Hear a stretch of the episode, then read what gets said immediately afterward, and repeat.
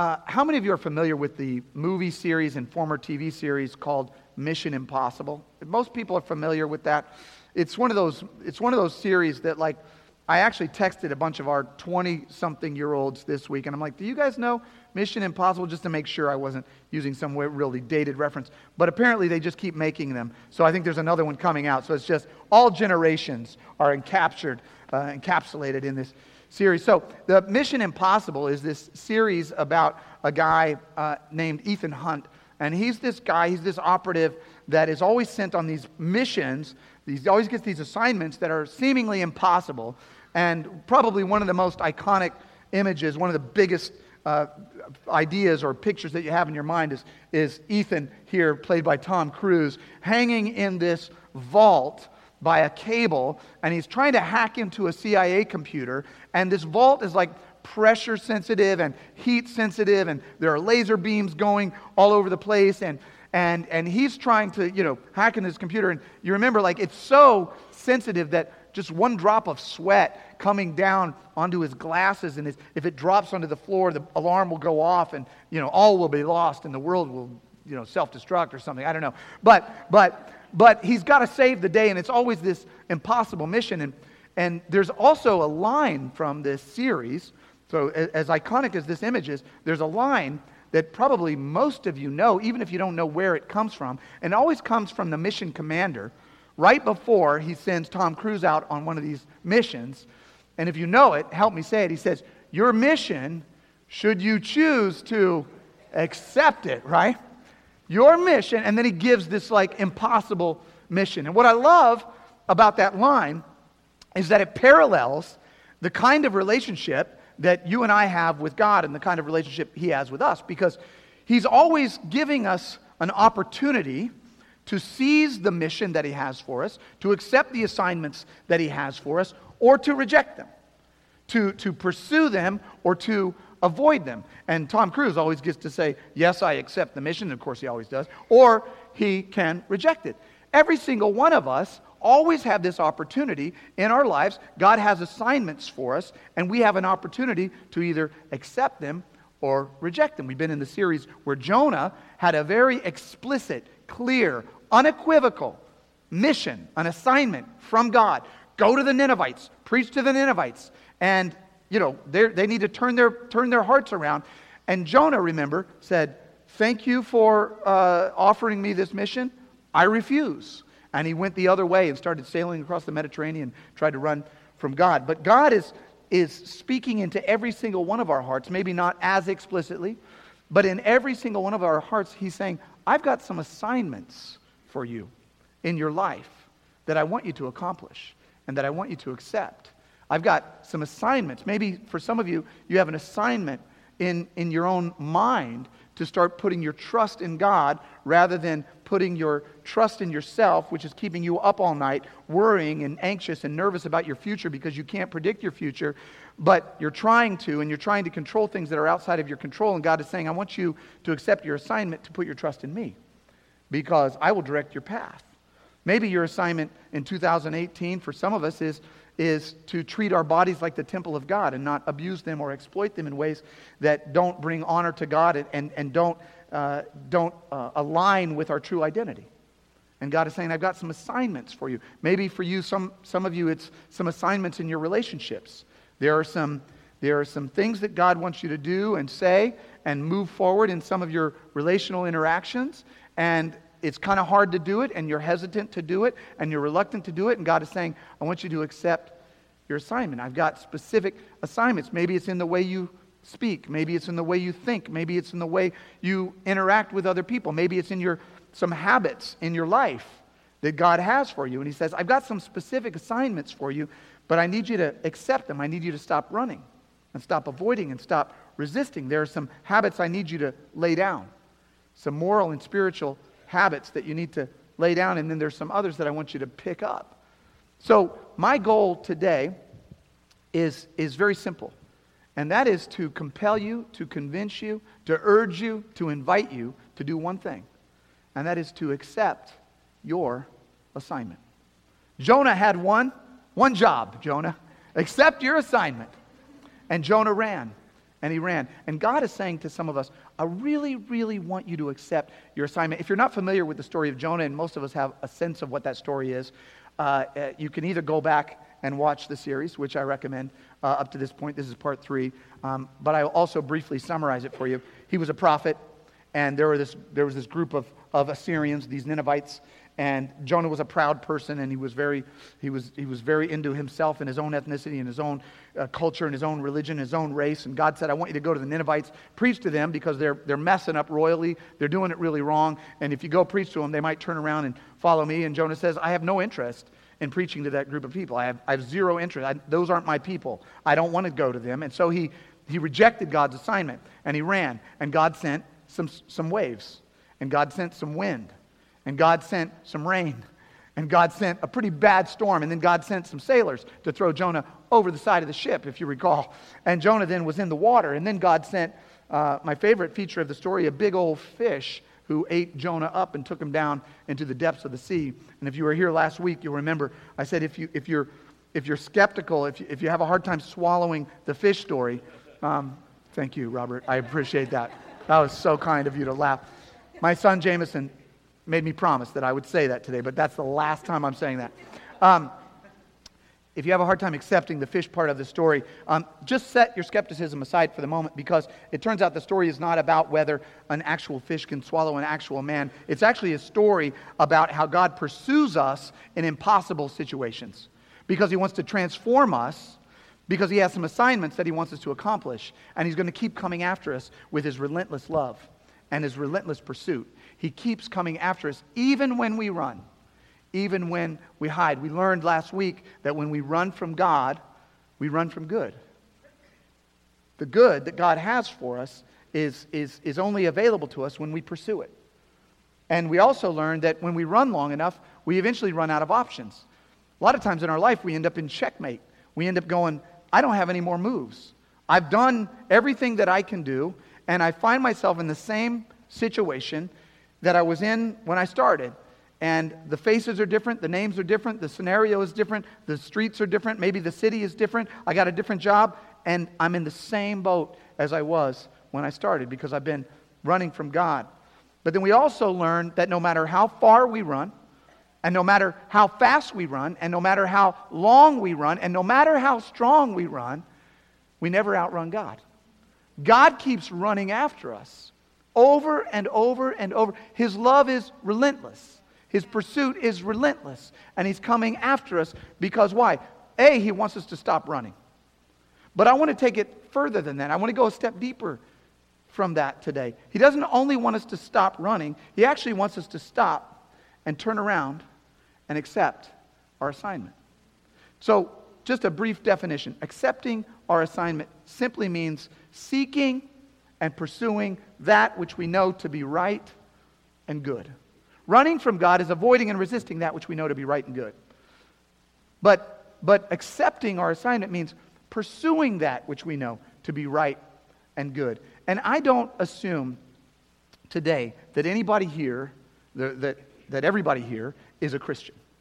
Some of, some of us here, some of you today are not wouldn't consider yourself Jesus followers, you're actually just kind of checking it out, and, and maybe you're, you're considering it, or somebody brought you here and you're thinking, well, maybe, you know. And so you're here and you're kind of like just checking it out. And, and I don't assume that all of us are saying, yeah, Lord, you know, I'm all in with you. Uh, but I will assume this that if you're here, there's some, at least, ember, glowing ember in your heart of hope that maybe there's a purpose in your life that maybe there's some, some meaning in your life that God is calling you into that, that you want to pursue.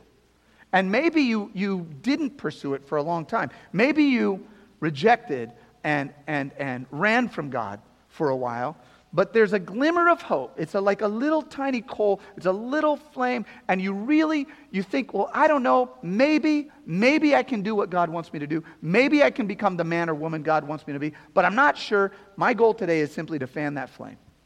My goal is to simply encourage you and inspire you and, and invite you to accept your assignment to go after what god has for you to pursue him because it doesn't matter how far we've run, He's always there and He's always available to, to turn us around and put us on mission.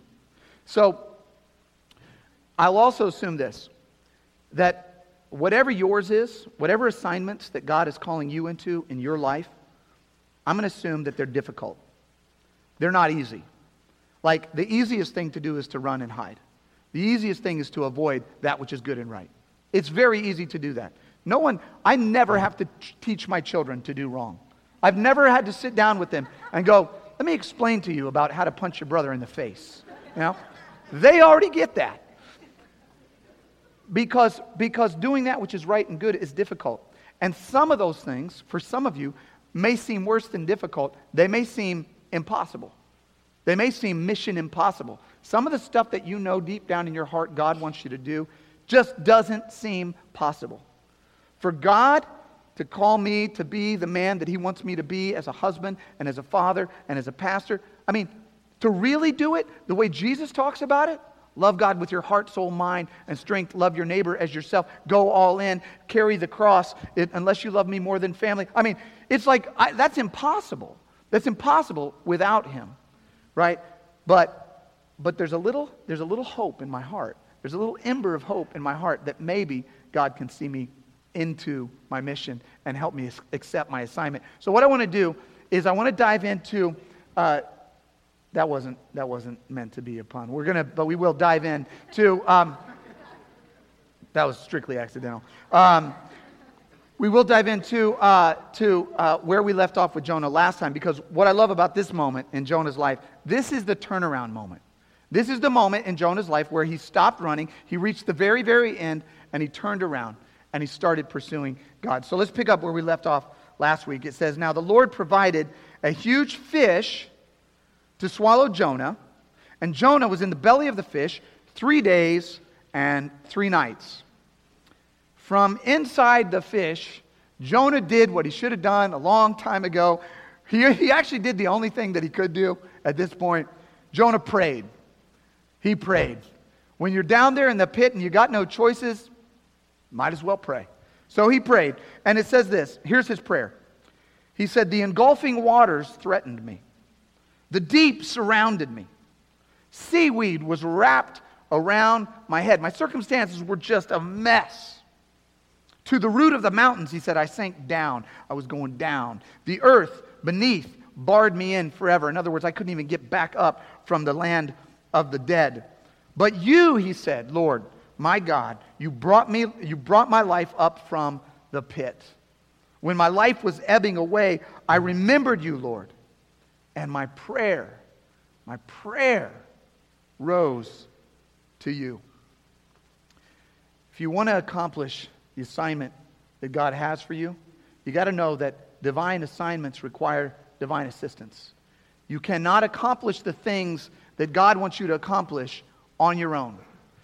In fact, if you want to know, hey, am I pursuing my divine assignment right now? Ask yourself, can you do it on your own? Because if your goals for your life are the kind of goals that you can accomplish on your own, they're not big enough. They're not big enough goals. They're not God goals. They're not divine assignments because divine assignments require divine assistance. I can do a lot of things on my own, but I can't do the things that God wants me to do unless I get some help from God. Divine, divine assistance comes in two ways. One way is, is, a, is a direct way through prayer by the power of the Holy Spirit in our lives. Sometimes we, sometimes we literally just need to go, God, I need help. I'm trying to raise some teenagers and I need some help. Or I'm trying to work out this relationship, God, and I, I, I don't know how to do it. I need some help.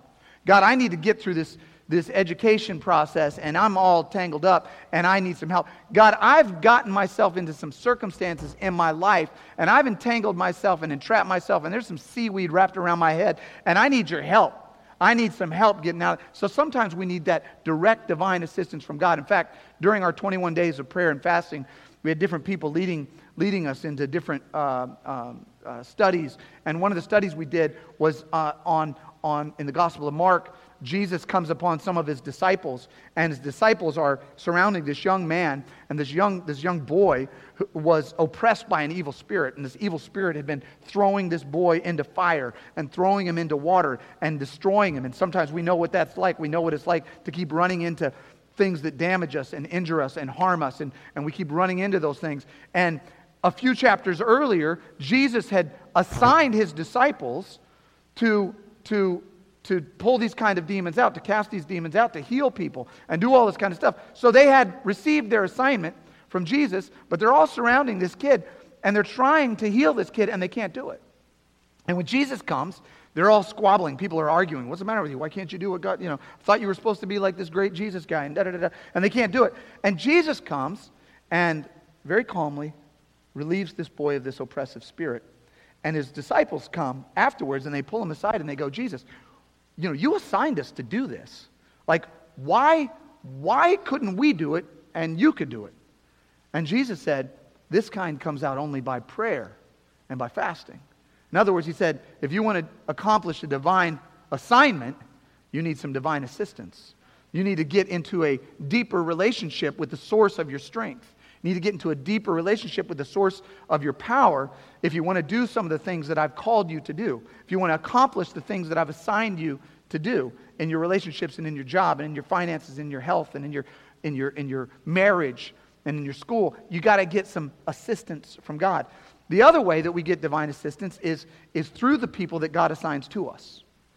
You see, a lot of times, God will assign people into our lives. We'll have relationships with people that will actually help us and lead us and guide us. In fact, most of us know that the, the, the spiritual growth that we've experienced is largely due to the relationships that we've been in. Most of us here, including myself, could not name five of my last sermon titles. But all of us here could name the five most influential people in our lives, right? Because a lot of times divine assistance comes by way of individuals that God puts in our lives to help us and to strengthen us and to encourage us.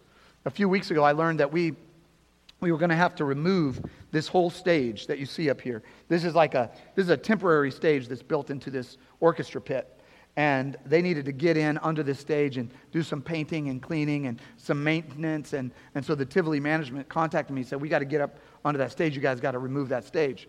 And this stage is, there's a lot going on here. There's cinder blocks under there and cables and wires, and it's heavy and it's tough and it's not easy to do. And, you know, it was assigned to me. So I did what any good leader in my position would do I delegated that assignment to our youth director, Tyler Nyans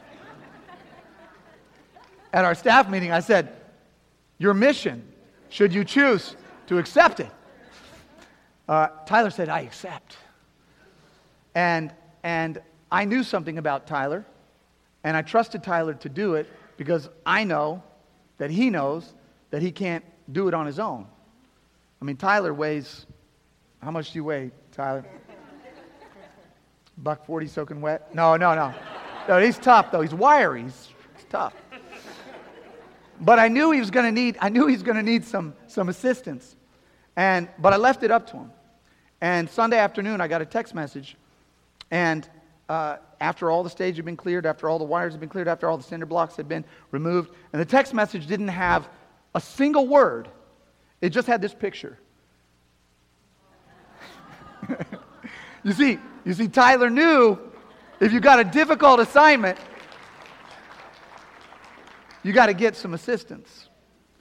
If it takes a team of people to disassemble and reassemble a stage, a platform at a church, what's it going to take in your life to disassemble some of the habits, some of the patterns, some of the sins, some of the things in your life that need to got, be gotten rid of, and then to rebuild you into the man or the woman that God wants you to be to pursue His purpose, to achieve your assignment? You're going to need a team. You need people around you to strengthen you and support you and love you and care for you and pick you up when you have fallen down. Nobody's even looking at me. You guys are so into that. You guys, I'm going to make that point all over again. No. We're launching life groups, as I mentioned. And guys, I, I just mean it. I, I mean this. without the support and strength of other believers in your life helping you along, you will not grow spiritually. You will not grow spiritually. Being a Christian is, is being a part of a body. That's, that's at the core, at the root of being a believer. It means you are intertwined. Your life is intertwined with the lives of other believers. And you are growing together. And you are strengthening one another. And you are caring for one another. If you're here today and you're a member of our church and, and you have any interest or any inclination to just learn about what it means to lead a life group, go to the training today. Right after service, go to the training. We will equip you. We have all, everything you need. We will train you. We'll empower you to go out and, and lead a life group and help people grow together. And then next week, join a life group. Be a part of it because divine assignments require divine assistance. And divine assistance comes by way of brothers and sisters in the Lord helping you along and strengthening, strengthening you and encouraging you. Amen?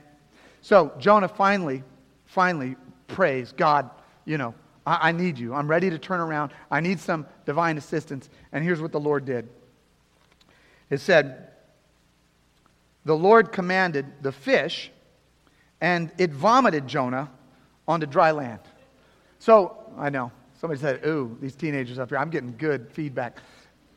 The, the thing is that when, we, when we're being delivered out of a pit, we really don't care about the vehicle God uses to deliver us out of the pit. We're just glad to be delivered. Somebody? I don't care, Lord, if you pick me up in a Porsche or a Pinto, but get me out of this pit and get me on my way to where you've called me to be. Jonah is vomited onto dry land. That'll preach. Then the word of the Lord came to Jonah a second time. Watch this. Came to Jonah a second time. Look what he says to Jonah the second time. Go to that great city of Nineveh and proclaim to it the message I gave to you. Second verse, same as the first. I told you before, and I'm going to tell you again do the thing I told you to do. God will not conform his assignment to your will, but he'll conform your will to his assignment. He wants to transform you from the person you are into the person He wants you to be in order for you to accomplish your assignment. But that's going to take some transformation in your heart and in your mind and in your spirit. He's got to have to change some stuff inside of you. Our dream team, we have this party every year. Every year we have this blowout party, and it's a blast, and it's hilarious and super fun, and all kinds of stuff going on music and food and all this. And last year we did it at Third Degree Glass Factory down on Delmar, which is just a blast. And they did this presentation for us. And the presentation was how do you mold glass? How do you form glass? And it turns out that what they do is they take this molten glass, they've got to put it into a furnace that's 1,090 degrees. It's hot. But that makes the, the glass properties malleable and pliable and fluid enough that the designer, the artist, can transform that lump of glass into a beautiful artwork. They can transform it into the, to, the, to the lamp or to the vase or to whatever it is that they're trying to make, but there's some heat involved. There's some pressure involved. There's some stretching involved. There's some plying involved. There's some, there's some movement involved. God wants to transform you into the person that He made you to be, but sometimes it's going to require a little pressure and sometimes you're going to feel a little bit of heat. And sometimes you're going to feel a little bit of discomfort. And sometimes it's going to stretch you. And sometimes it's going to hurt a little bit because he's trying to make you into a beautiful work of art because he's got something to do with you, but he's got to work on you in order to work through you. You understand? In, in fact, we get obsessed, we get, we get fixated sometimes about what is happening to us. And God is saying, I'm not as interested about what is happening to you. I'm interested in what's happening in you. You see, these circumstances that I'm putting you in, they're making you into something. They're molding you into something. And they're molding you into the person that you need to be in order to accomplish the task that I've assigned. I want to change you. Jesus' half brother James writes this letter, and in the letter he says, Count it all joy, my brothers, when you experience trials of every kind and hardships of every kind, because the testing of your faith brings perseverance. And perseverance, when it gets done, creates you into a mature and complete person lacking in nothing. God's saying, I'm working on you. I am working on you, and it's uncomfortable and it's difficult. But the end result is that you will be pliable, you will be obedient to my will, and you will do the thing that I've called you to do. Today, God is doing that in some of our lives. And rather than avoid that and hide from that and duck from that, we should be running into that. We should be saying, God, whatever you need to do, mold me into the man, mold me into the woman you want me to be, because I know you've got something for me, and I know you've got stuff for me to accomplish, but I need to be shaped into the kind of person that I need to be in order to accomplish that assignment. Jonah, Jonah finally did it. Jonah finally allowed God through wind and rain and, and storm and sea and fish breath and seaweed to transform him into an obedient person because the scripture says finally Jonah obeyed. Finally, Jonah said, Okay, I surrender, I relent, I'm going to do it, I give up, you've assigned me, and I'm going to do it. Jonah obeyed the word of the Lord and went to Nineveh, proclaiming. Now, here's Jonah's sermon. Someday I'm going to preach just on this. Here's his entire sermon 40 more days and Nineveh will be overthrown. That's the whole sermon. That's the whole, that's one sentence. No points, no pictures. I mean, but it worked. The scripture says the Ninevites believed God. A fast was proclaimed, and all of them, from the greatest to the least, put on sackcloth. In other words, they repented. They turned their hearts to God. When God saw what they did and how they turned, their, turned from their evil ways, he relented, and he did not bring on them the destruction that he had threatened. Here's what the scripture is trying to teach us through this obedience. And that is divine obedience leads to divine outcomes, even when the obedience is overdue. Even when the obedience is overdue. I struggled with this last, this last point of the sermon because what I originally wrote is divine obedience leads to divine outcomes, and that's true. But that can still be discouraging for those of us who have spent time running and disobeying. And that doesn't capture the whole story of Jonah. Because in the story of Jonah, he didn't obey for most of the time.